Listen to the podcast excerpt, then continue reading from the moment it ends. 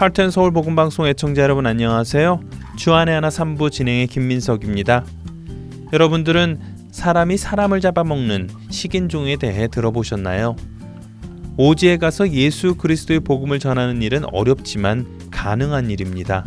하지만 사람이 사람을 잡아먹는 식인종에게는 어떻게 복음을 전할 수 있었을까요? 여러분들은 식인종 마을에 가서 복음을 전할 생각이 드실 것 같으십니까? 그러나 실제로 식인 원주민들이 가득한 곳에도 예수 그리스도의 복음이 전해져 많은 사람들이 식인을 하던 일을 멈추고 생명을 귀하게 여기며 하나님 나라의 백성으로 살게 되었다는 이야기는 종종 듣는 이야기입니다.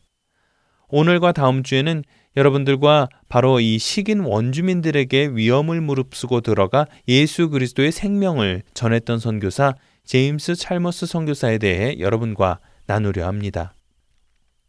파푸아 뉴기니라는 독립국 섬나라는 예전에는 단순히 뉴기니아라고 불리는 섬이었습니다.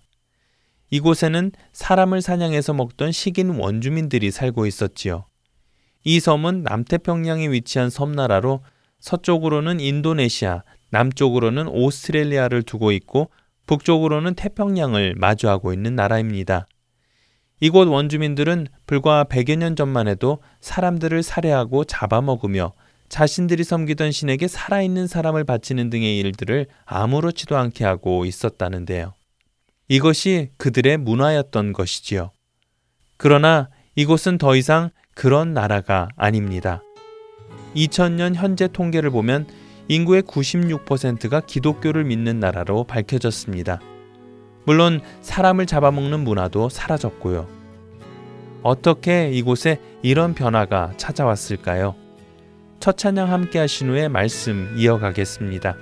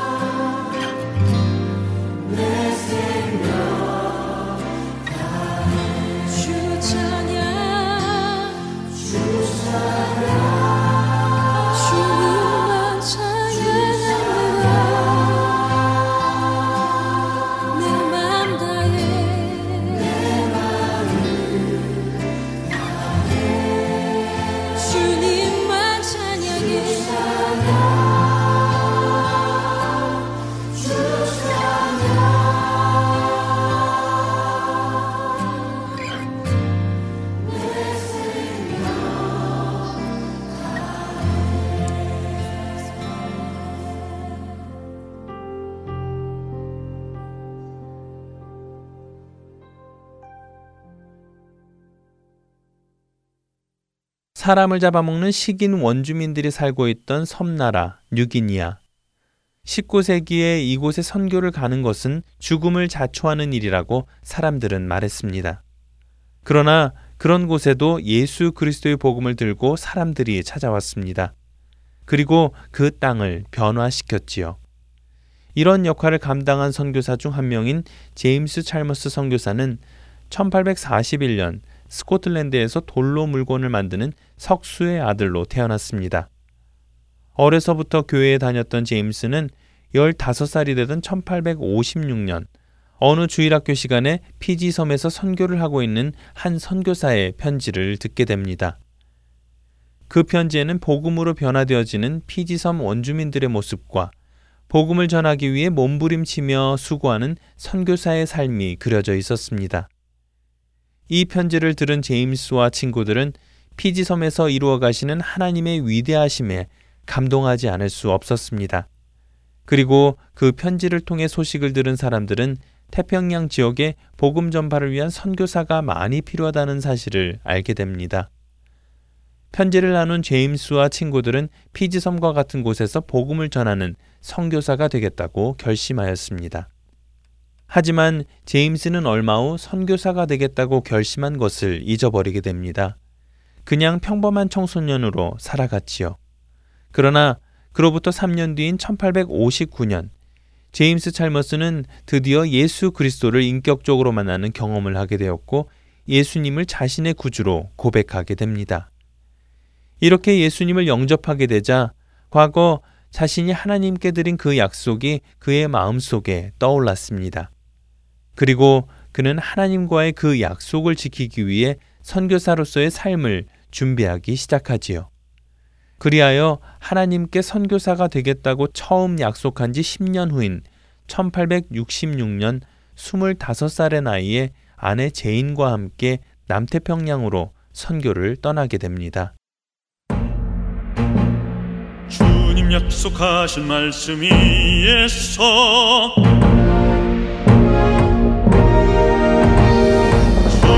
약속하신 말씀 위에서 영원토록 주를 찬송하리라. 소리 높여 주께 영광 돌리며 약속 믿고 굳게 서리라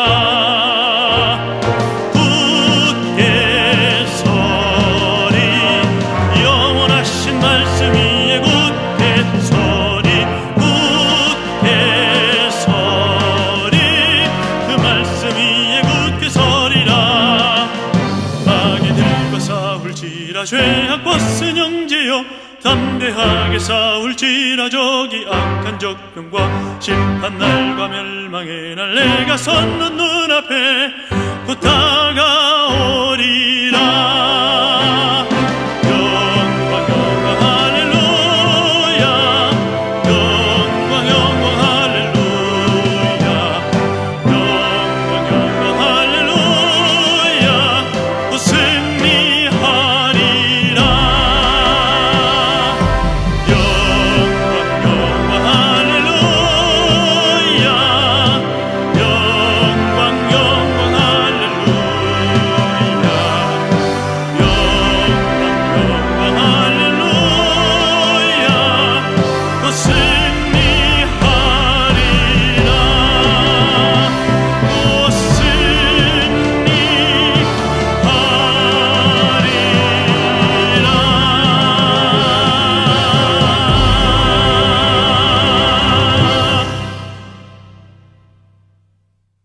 찬송 가사의 배경을 드라마를 통해 알아보는 내 주를 가까이로 이어드립니다.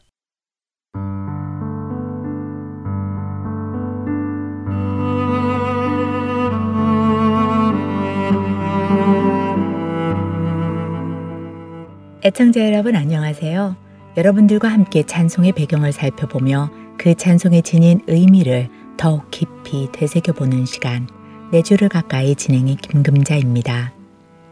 지난주부터 주 예수보다 더 귀한 것은 없다고 노래하는 조지 베버리 쉐이의 이야기를 나누고 있습니다. 캐나다 온타리아주 윈체스터의 한 목회자의 자녀로 태어난 조지. 그는 어릴 적부터 부모님을 따라 열심히 교회를 다니며 신앙생활을 했습니다. 워낙 좋은 목소리를 타고났던 조지는 교회에서 찬송을 부름으로 많은 성도들에게 은혜를 끼쳤지요.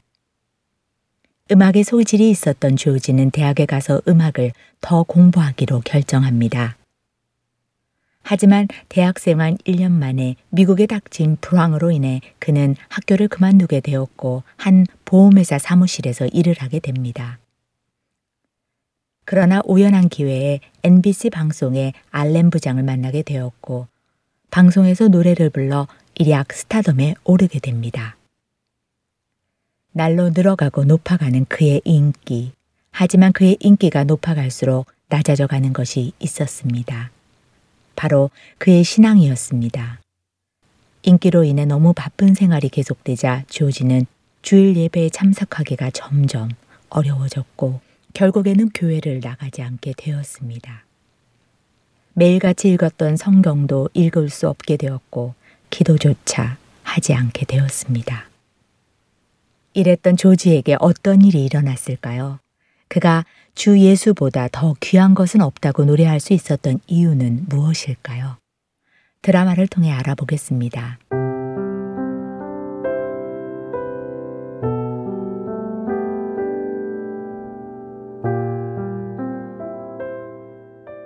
늘어나는 인기와는 반대로 삭막해져 가던 조지의 신앙. 이런 그의 생활을 걱정스러운 눈으로 바라보는 사람이 있었습니다. 바로 조지의 어머니였습니다.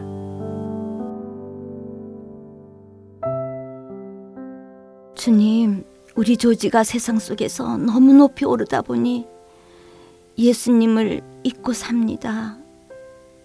세상의 금명예와 부귀보다도 예수님이 더 중요한 것을 잊고 삽니다.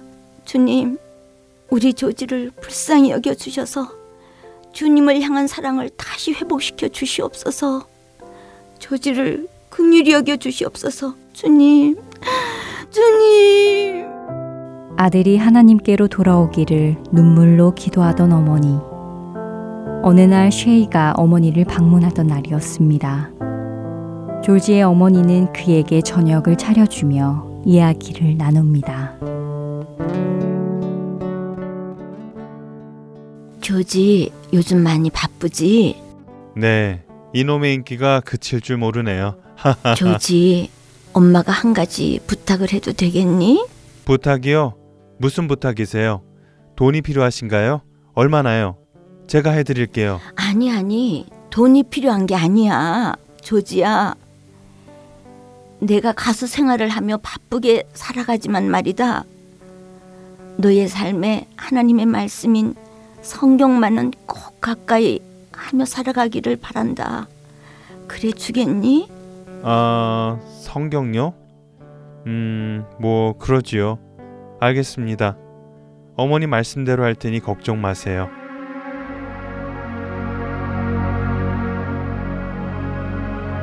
집으로 돌아온 조지 쉐이는 어머니와의 약속을 지키려 먼지가 쌓인 성경을 꺼내 읽기 시작했습니다. 하루 이틀 성경을 읽던 조지는 성경을 읽으며 묘하게 자신의 과거를 돌아보게 됩니다. 열정적으로 목회하시던 아버지의 모습, 어머니의 손을 잡고 교회를 가던 모습, 기쁨으로 찬송을 부르던 모습, 주님을 사랑한다고 울며 고백했던 모습들이 성경을 읽으며 다시 생각나기 시작했습니다. 며칠 후 조지 쉐이는 어느 크리스천 모임에 초대를 받아 가게 되었습니다. 그날 그곳에 모인 사람들은 너도 나도 예수 그리스도를 통해 얻은 구원의 기쁨을 간증했습니다.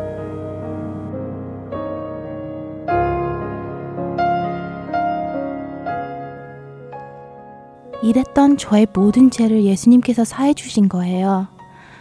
아, 정말 그 사실이 제 마음 안에 깨달아졌을 때 세상이 다르게 보이기 시작했지요. 저는 정말 새로운 피조물이 되었답니다. 저 역시 마찬가지입니다. 너무 힘든 때를 보내고 있었지요. 죽고 싶었습니다. 삶에 아무런 소망이 없었기 때문에요. 그런데 우연히 친구가 전해준 성경 속에서 저는 소망을 보았습니다. 예수님께서 오신 이유가 바로 나같이 소망이 없는 사람에게 소망을 주시기 위함을 알게 된 것이지요. 맞습니다. 주님 안에 소망이 있습니다. 저는 사업에 성공해서 꽤 많은 재산을 모았었습니다. 하지만 그 재산이 저를 행복하게 해주지는 못하더라고요. 어, 제 영혼 속에는 늘 채워지지 않는 빈자리가 있었습니다. 그런데 그 빈자리를 예수님께서 채워주셨습니다. 저는 이제 이 모든 것을 포기해도 예수님만은 포기할 수 없습니다.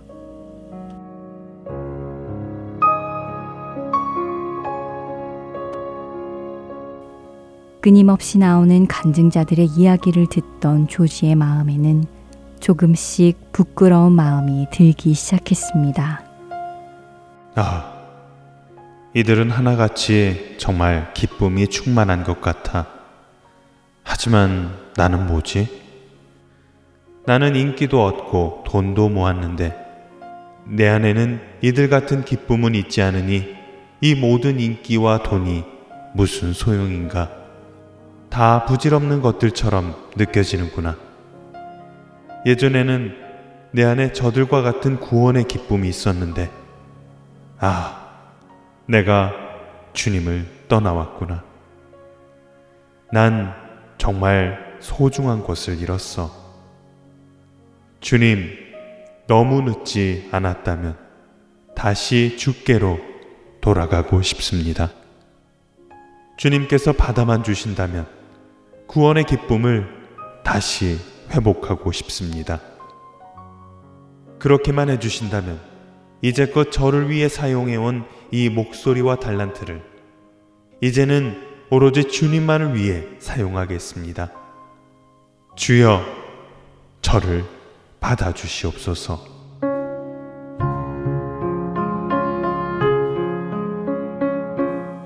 모임에서 구원의 기쁨을 다시 회복한 조지 쉐이.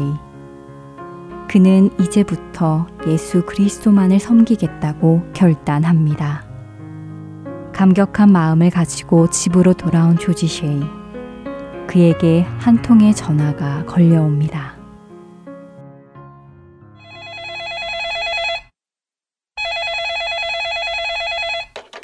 여보세요, 조지 쉐이입니다. 아, 조지 씨, 반갑습니다. 나 캐피탈 레코드의 브라운 사장이요. 아, 네, 브라운 사장님, 안녕하셨어요? 네, 듣자 하니 이번에 MNG와의 계약이 끝난다고 하더군요. 어떠소? 내가 아주 파격적인 대우를 해줄 테니 MNG와 계약이 끝나면 우리 캐피탈과 계약을 맺지 않겠소? 그렇게만 한다면 내가 MNG보다 3배나 더 높은 계약금과 보너스를 주겠소. 어떠소? 우리 캐피탈과 계약을 맺읍시다. 아, 브라운 사장님, 호의는 정말 감사합니다. 하지만 전화를 너무 늦게 주셨네요. 제가 방금 다른 곳에 계약을 맺었거든요. 뭐요? 벌써 다른 곳과 계약을 맺었다고요? 하, 이전 그게 어느 회사입니까? 내가 위약금을 내줄 테니 취소하고 나와 함께 일해 봅시다. 하하, 죄송하지만 취소할 수 없는 계약입니다. 저는 앞으로 제 목소리와 재능, 그리고 저의 모든 것을 저를 구원하신 예수 그리스도와 나의 주인 되시는 하나님의 영광만을 위해 쓰기로 계약을 맺었습니다.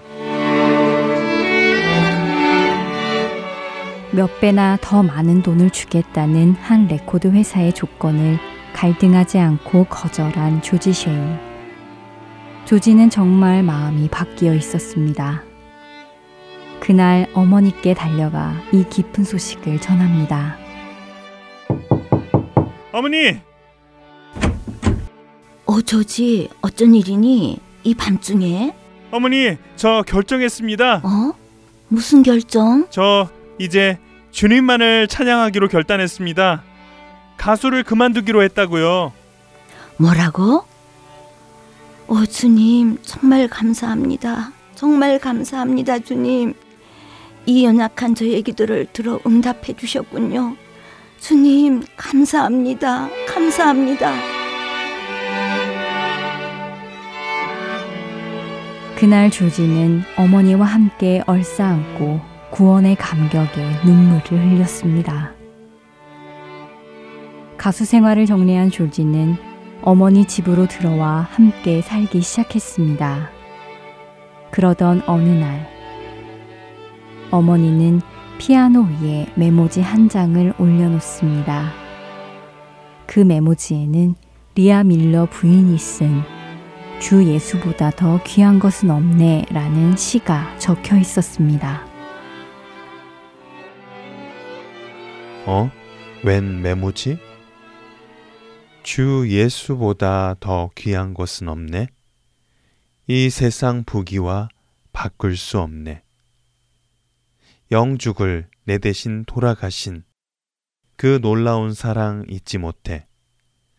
세상 즐거움 다 버리고 세상 자랑 다 버렸네. 야, 정말 멋진 고백이다. 마치 지금의 내 마음을 그대로 써내려간 것 같군. 어디 이 시의 멜로디를 한번 붙여볼까?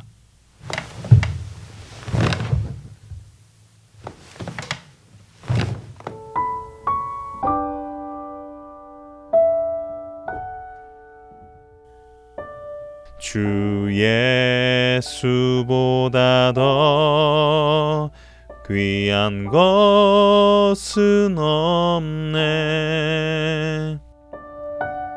주 예수보다 더 귀한 것은 없네.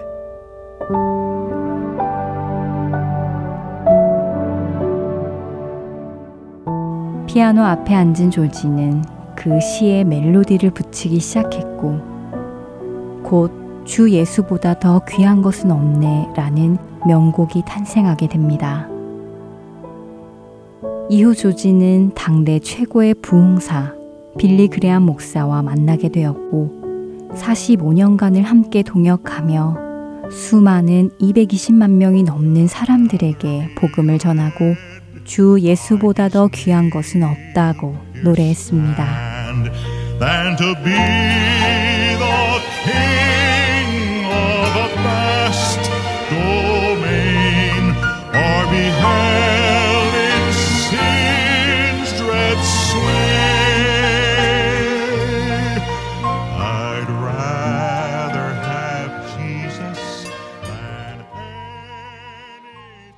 정상의 자리에서 모든 것을 내려놓고 주 예수 앞으로 나아올 수 있었던 것은 조지 베버리 쉐이를 향한 하나님의 크신 은혜였습니다.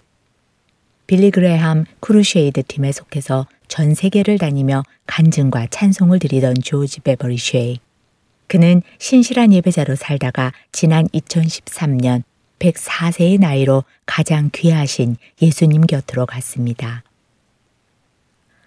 나 예수는 교회들을 위하여 내 사자를 보내어 이것들을 너희에게 증언하게 하였노라. 나는 다윗의 뿌리요 자손이니 곧 광명한 새벽별이라 하시더라. 요한계시록 22장 16절의 말씀입니다. 진정한 스타는 오직 예수 그리스도 한 분뿐이십니다. 그분만이 만인의 영광을 받으실 수 있으시고 그분만이 찬양 받으시기에 합당하십니다. 오늘 우리 안에 가장 귀한 것이 무엇인가 스스로 질문해 보면 어떨까요? 주 예수보다 더 귀한 것이 있어서는 안 될 것이기에 그렇습니다. 우리 모두가 조진 베버리 쉐이처럼 주 예수보다 더 귀한 것은 없다고 고백할 수 있기를 소망하며 내 주를 가까이 마치겠습니다. 안녕히 계세요.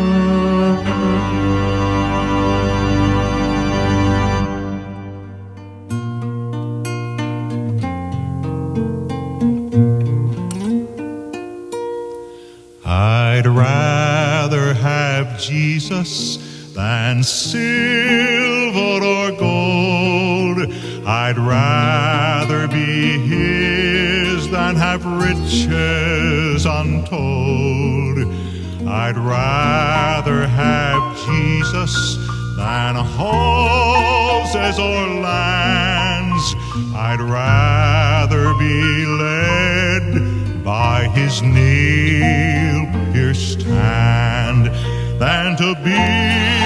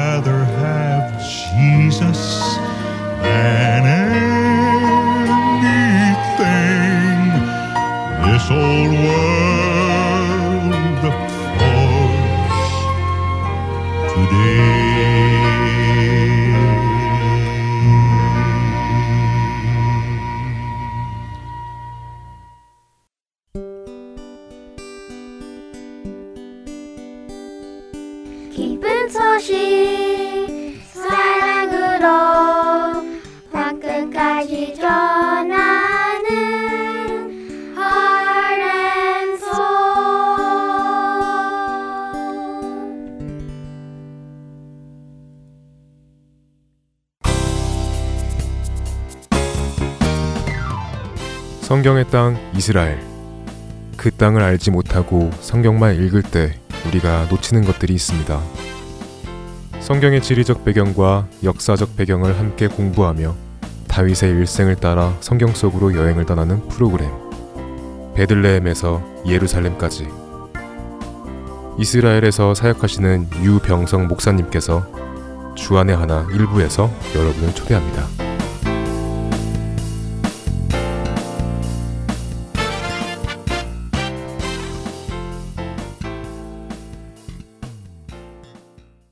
한국 극동방송에서 제공하는 성경의 파노라마로 이어드립니다. 오늘은 목회서신 디모데 후서에 대해 나누어 주십니다.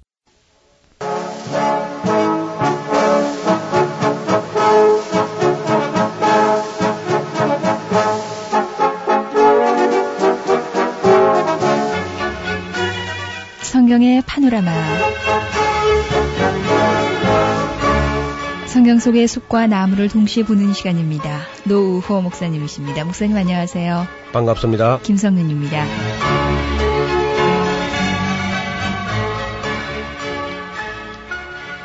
오늘은 디모데 후서. 네. 디모데 후서는 목회 서신 중에서 이제 마지막 건이고요. 네. 또 바울 서신 전체에서도 이게 뭐 어쩌면 마지막 서신이죠. 그리고 한편은 바울의 유언과 같은 그런 말씀이 기록되어 있습니다. 네. 이것은 이제 지난 시간에 우리가 그 말씀드리기를 바울이 두 번째 로마에 투옥됐다 말씀드렸는데 니고볼리 전도를 너무 아마 대대적으로 한 것 같아요. 네. 그리고 그때 이제 니에로가 완전히 충분히 미쳤어요. 지난번에 좀 덜 미쳐가지고 음. 바울이 석방되어 나왔는데 이번에는 이제 완전히 바울을 그저 감옥에 지난번처럼 가택 연금이 아니고 예. 완전히 감옥이었습니다. 제가 이거 93년도 1월 달에 그 감옥을 가봤어요. 바울이 갇혔던 감옥인데 마메틴 감옥이란 돌감방입니다. 네. 반터는 지하에 묻히고 반터는 지상으로 올라와 있는데 지상에 올라온 곳에 창문이 없고요. 마치 성경책 반쪽만한 구멍이 밖을 내다볼 수 있는 구멍이 숨통 되게는 구멍이 하나만 있는데 예. 그 구멍을 통해서 내다볼 수 있는 길은 사형장으로 끌려가는 길 앞으로 사형장으로 끌려가는 그 길만 거기로 보입니다. 그 구멍을 통해서. 네. 다시는 이제 그 감옥에 들어갔다면은 나갈 수 있는 어떤 소망은 희박한 거죠. 예, 이제는 뭐 추록한다는 그런 희망을 예. 걸 수가 없군요. 그렇습니다. 그래서 거기 참 가서 감옥에 들어가 보니까 참 숙연하게 느껴지는데 거기서 마지막으로 이제 쓴 편지가 디모데 후서인데 후서입니다. 그러니까 이제 유언과 같지요. 그때 디모데는 어디 있었냐면 에베소에 있었습니다. 에베소 교회를 돌보고 있었고 바울이 두 번째 체포될 때에 바울 주변에 있던 모든 사람들이 다 도망을 가버렸습니다. 목자를 치면 양떼가 흩어진다 그런 말이 있는데 예수님이 체포될 때 예수님 제자들이 예수님을 다 버린 것처럼 바울이 이번에 체포될 때는 거의 대부분이 다 흩어져 버렸어요. 전도팀들이. 그 바울이 아주 아쉽게 생각하고 또 그런 것 때문에 심판날에 하나님 앞에서 허물이 되지 않았으면 좋겠다. 그런 마음을 가질 정도로 많이 섭섭한 마음이 있었습니다. 디도 같은 경우는 바울이 일부러 빼돌렸어요. 그 좋은 일꾼을 괜히 그 휘말리게 해서는 안 되니까 잡히는 거는 그저 나 하나면 좋다. 좋하다. 이렇게 해서 이제 예수님도 와 누구를 찾느냐 하니까 너서릿 예수요 하니까 나를 찾으면 이 사람들은 보내라. 그렇게 했던 것처럼 바울도 자기 자신만 체포되고 나머지는 전부 이렇게 뭐 흩어진 것도 어떤 면에서는 뭐 잘된 일이죠. 그 디도 같은 경우는 일부러 달마디아 쪽으로 달마디아는 이제 지금 현재 알바니아 있는 그 지방인데요. 그쪽으로 이제 올려 보냈다고 그렇게 이야기한 것을 볼 수 있습니다. 네. 그래 이제 바울이 그 감옥에 들어가서 가만히 이렇게 기도하고 묵상하면은 나간다는 어떤 비전은 한치도 안 보이고 네. 가끔 이제 기도하면은 꿈속에서나 계시나 환상 속에 바짝바짝 하는 그런 면류관이 보이는 겁니다. 그걸 보자 바울은 아 이게 순교로구나. 내가 여기서 이제 이 잔을 마셔야 되는구나 하는 것을 느끼게 된 겁니다. 그래서 급히 이 편지를 써서 디모델을 지금 로마로 오라고 하는 에베소에 있는데 그 먼 길을 지금 목회하고 있는 디모데를 오라고 하는 그런 참 안타까운 이야기를 듣습니다. 디모데 후서를 자세히 읽으면 바울이 어떤 면에서는 그 양면이 있는데요. 한편은 강하고 단호하게 명령하는 명령이 있는가 하면은 또 인간적으로 아주 약해져 있는 또는 좀 외로워져 있는 그런 모습을 역력히 읽을 수가 있습니다. 그러면서 3절에 보면 나의 밤낮 간구하는 가운데 쉬지 않고 너를 생각하여 청결한 양심으로 조상적부터 선교는 하나님께 감사하고 네 눈물을 생각하여 너 보기를 원하면 내 기쁨이 가득하게 하려 함이라 그렇게 말합니다. 디모데 속에 있는 이 거짓 없는 믿음을 늘 그저 바울이 그렇게 사모하고 서로 그렇습니다. 그러면서 바울이 하는 말을 보면은 1장 11절에 내가 이 복음을 위하여 반포자와 사도와 교사로 세우심을 입었노라. 이를 인하여 내가 또 이 고난을 받대 하는데 또라는 것은 이제 체포대에서 또 이제 감옥 들어간 것을 두고 하는 말입니다. 또 이 고난을 받대 부끄러워하지 아니하면 나의 의대한 자를 내가 알고 또한 나의 의탁하는 것을 그날까지 능히 지키실 줄을 확신한다. 그런 얘기를 합니다. 그리고 이제 15절에 보면 아시아에 있는 모든 사람이 나를 버린 이 일을 네가 안 하니 그 중에 부겔러와 흐모게네가 있느니라. 어떤 사람들이 바울을 버렸습니다. 디마는 세상을 사랑하여서 디살로네가로 가버렸고 디도는 달마디아로 보냈고 드로비모는 병들므로 밀리에 놔둬 버렸고 그레스석이라든지 여러 사람들이 이게 다 바울 집에서 흩어지고 누가만 이제 바울 곁에 있습니다. 그 바울이 이 편지를 쓰면서 정말 때가 되면은 어떤 때가 되면은 말세가 되면은 아주 고통스러운 때가 오면서 사람들은 하나님보다 자기 자신을 사랑하고 이웃보다도 돈을 더 사랑하고 자긍하고 교만하고 회방하고 부모를 거역하며 감사치 아니하며 거룩하지 아니하며 무정하며 정이 없어지는 거죠. 인정이 자꾸 메말라지고 원통함을 풀지 아니하며 참소하며 절제하지 못하며 사나우며 선한 것을 좋아하지 아니하며 배반하여 팔며 조급하며 자고하며 쾌락을 사랑하기를 하나님 사랑하는 것보다 더하며 경건의 모양은 있지만은 경건의 능력은 부인하는 그런 세대가 올 것이다. 너는 그런 사람들에게서 돌아서라 이렇게 말하고 있습니다.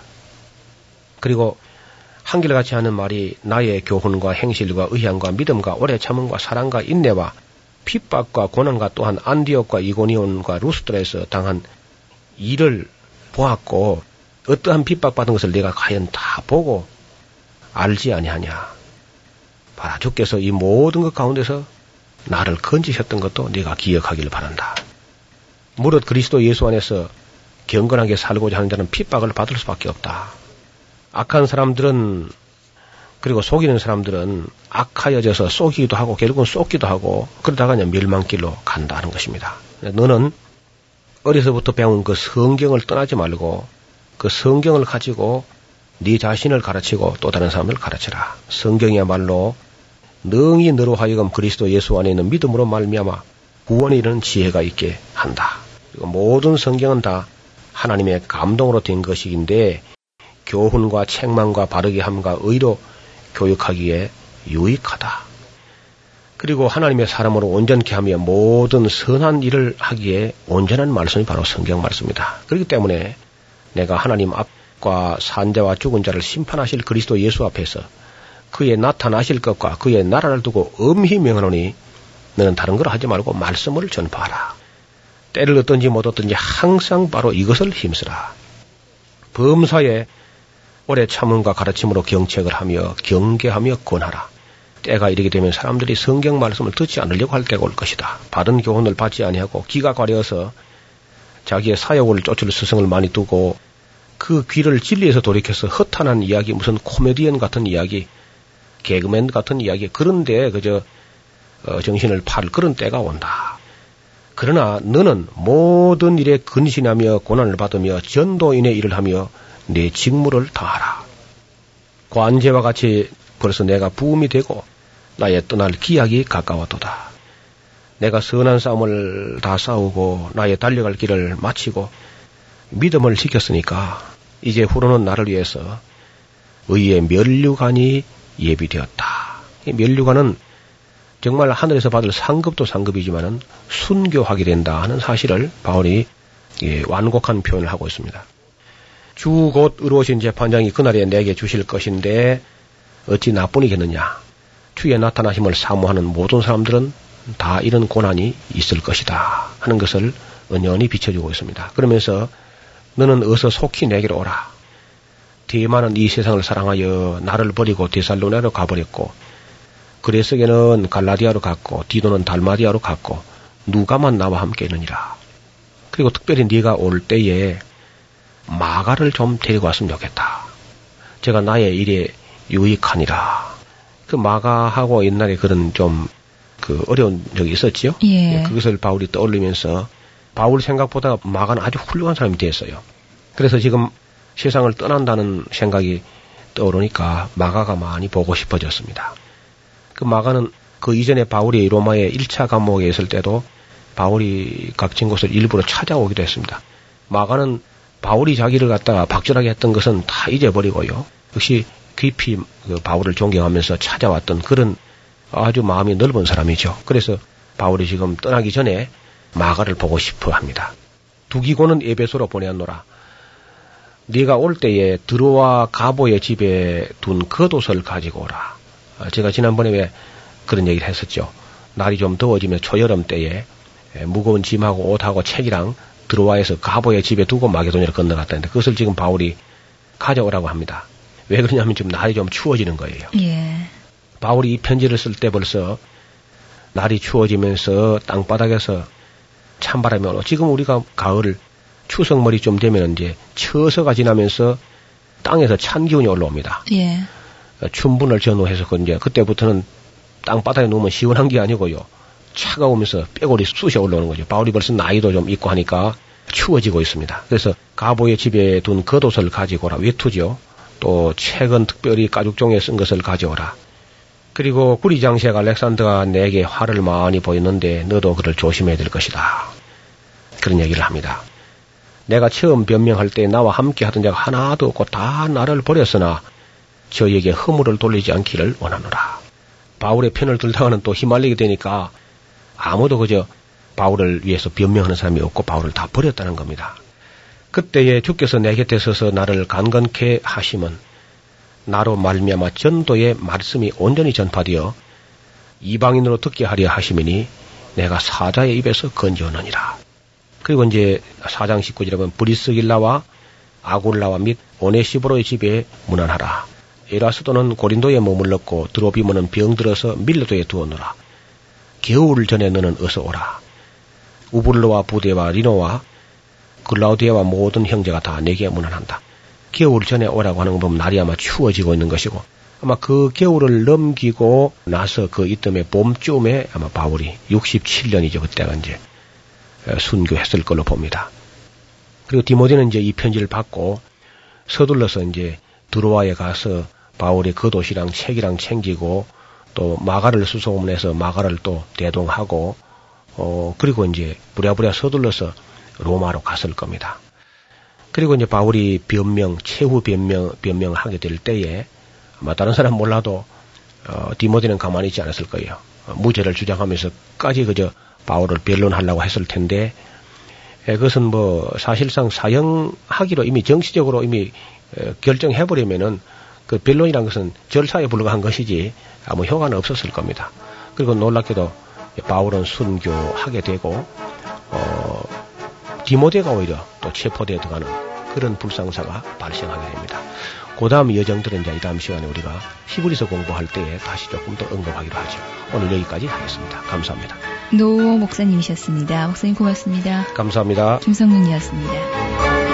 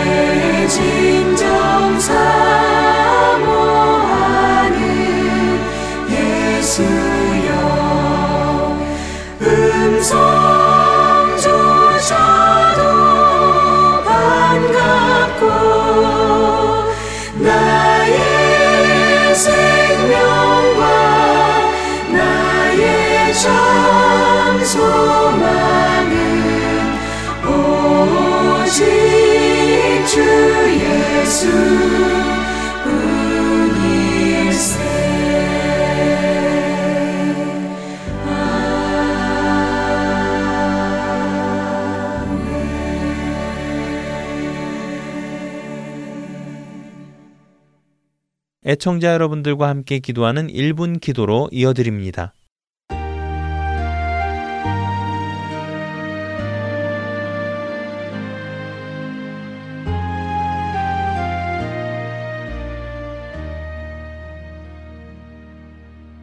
할티엔 서울 복음방송 1분 기도 시간입니다.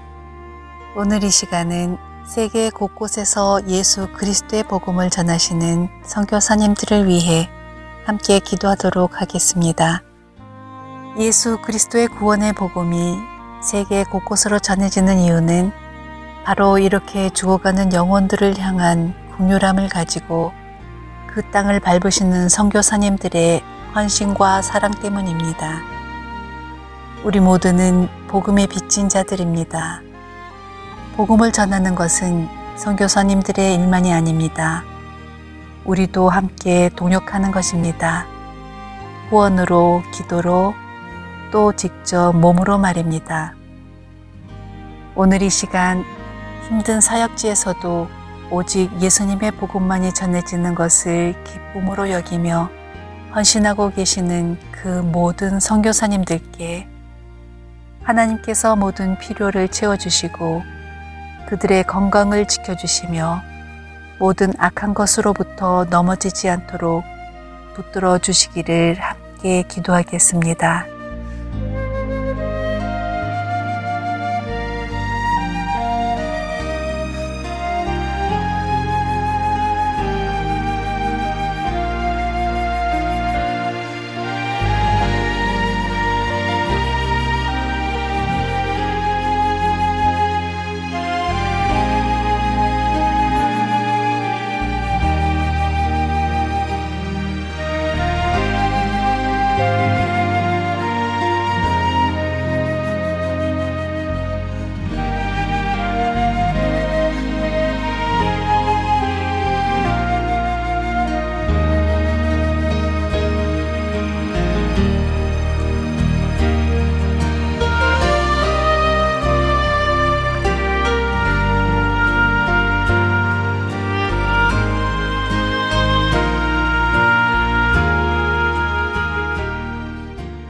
하나님 아버지, 지금 이 시간 주 안에서 하나 된 우리가 한 음성으로 주님의 뜻을 구하며 각 지역에서 수고하고 계시는 선교사님들을 향한 마음을 담아 기도를 드렸습니다.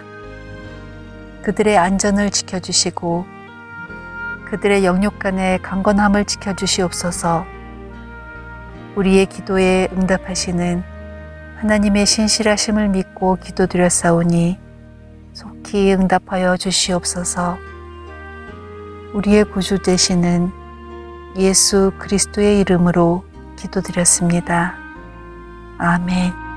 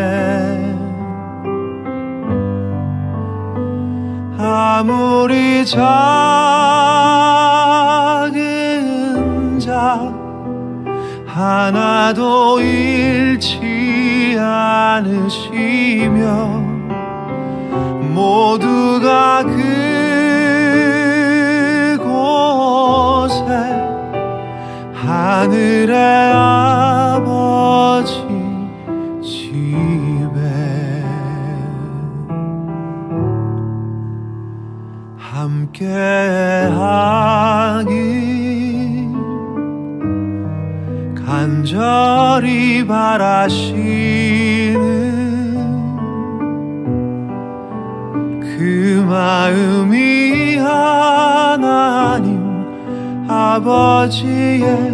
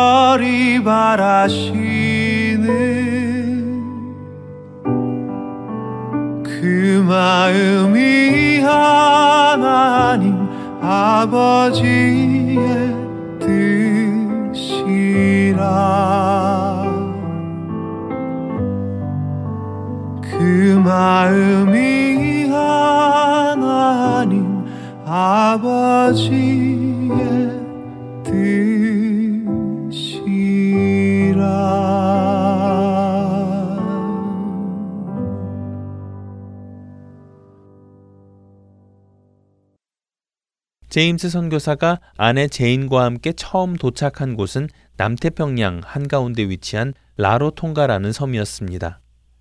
백인인 제임스 찰머스가 이곳 라로 통가에 처음 도착했을 때 원주민들은 자신들과 다른 모습을 한 제임스 찰머스를 많이 경계하였기에 찰머스 부부는 여러 가지로 난관에 부딪힐 때가 많았습니다. 또한 말도 통하지 않는 원주민을 상대로 복음을 전하는 것이 생각처럼 쉽지는 않은 일이었지요. 제임스 선교사는 말이 통하지 않자 복음을 말로 전하는 대신 성경의 말씀들을 삶으로 살아내며 전하기 시작하였습니다. 예수님과 같은 헌신적인 사랑으로 원주민들을 사랑하기 시작했고 예수님의 섬김의 모습으로 그들을 섬기기 시작했습니다. 그런 찰머스 선교사 부부의 모습으로 인해 원주민들은 하나둘 변화되며 복음에 관심을 가지기 시작합니다. 그리하여 라로통가 섬은 제임스 찰머스가 선교를 시작한 지 6년 만인 1872년 드디어 예수님을 구주로 받아들이는 원주민들이 나타나기 시작했습니다. 놀라운 것은 이들이 예수님을 구주로만 받아들인 것이 아니라 자신들도 또 다른 지역으로 들어가 원주민들을 향한 선교사가 되겠다고 결단하기까지 하는 것이었습니다. 그리고 그들은 실제로 제임스 찰머스가 자신들에게 보여준 것처럼 원주민들을 찾아가 그들에게 삶으로 복음을 전하기 시작하지요. 이 원주민 선교사들의 선교로 인해 예수님을 구주로 믿는 사람들이 라로통가섬 여기저기에서 늘어나기 시작했고 제임스 찰머스 선교사가 없이도 복음 전파는 계속해서 이루어지게 됩니다. 이렇게 되자 찰머스 선교사는 모든 것을 하나님께 맡기고 또 다른 복음이 전파되지 않은 곳을 찾아 선교하기를 갈망하기 시작합니다. 그 후에 제임스 찰머스 선교사의 이야기는 다음 주에 계속해서 이어드리도록 하겠습니다. 구성과 진행의 김민석이었습니다. 여러분 안녕히 계세요.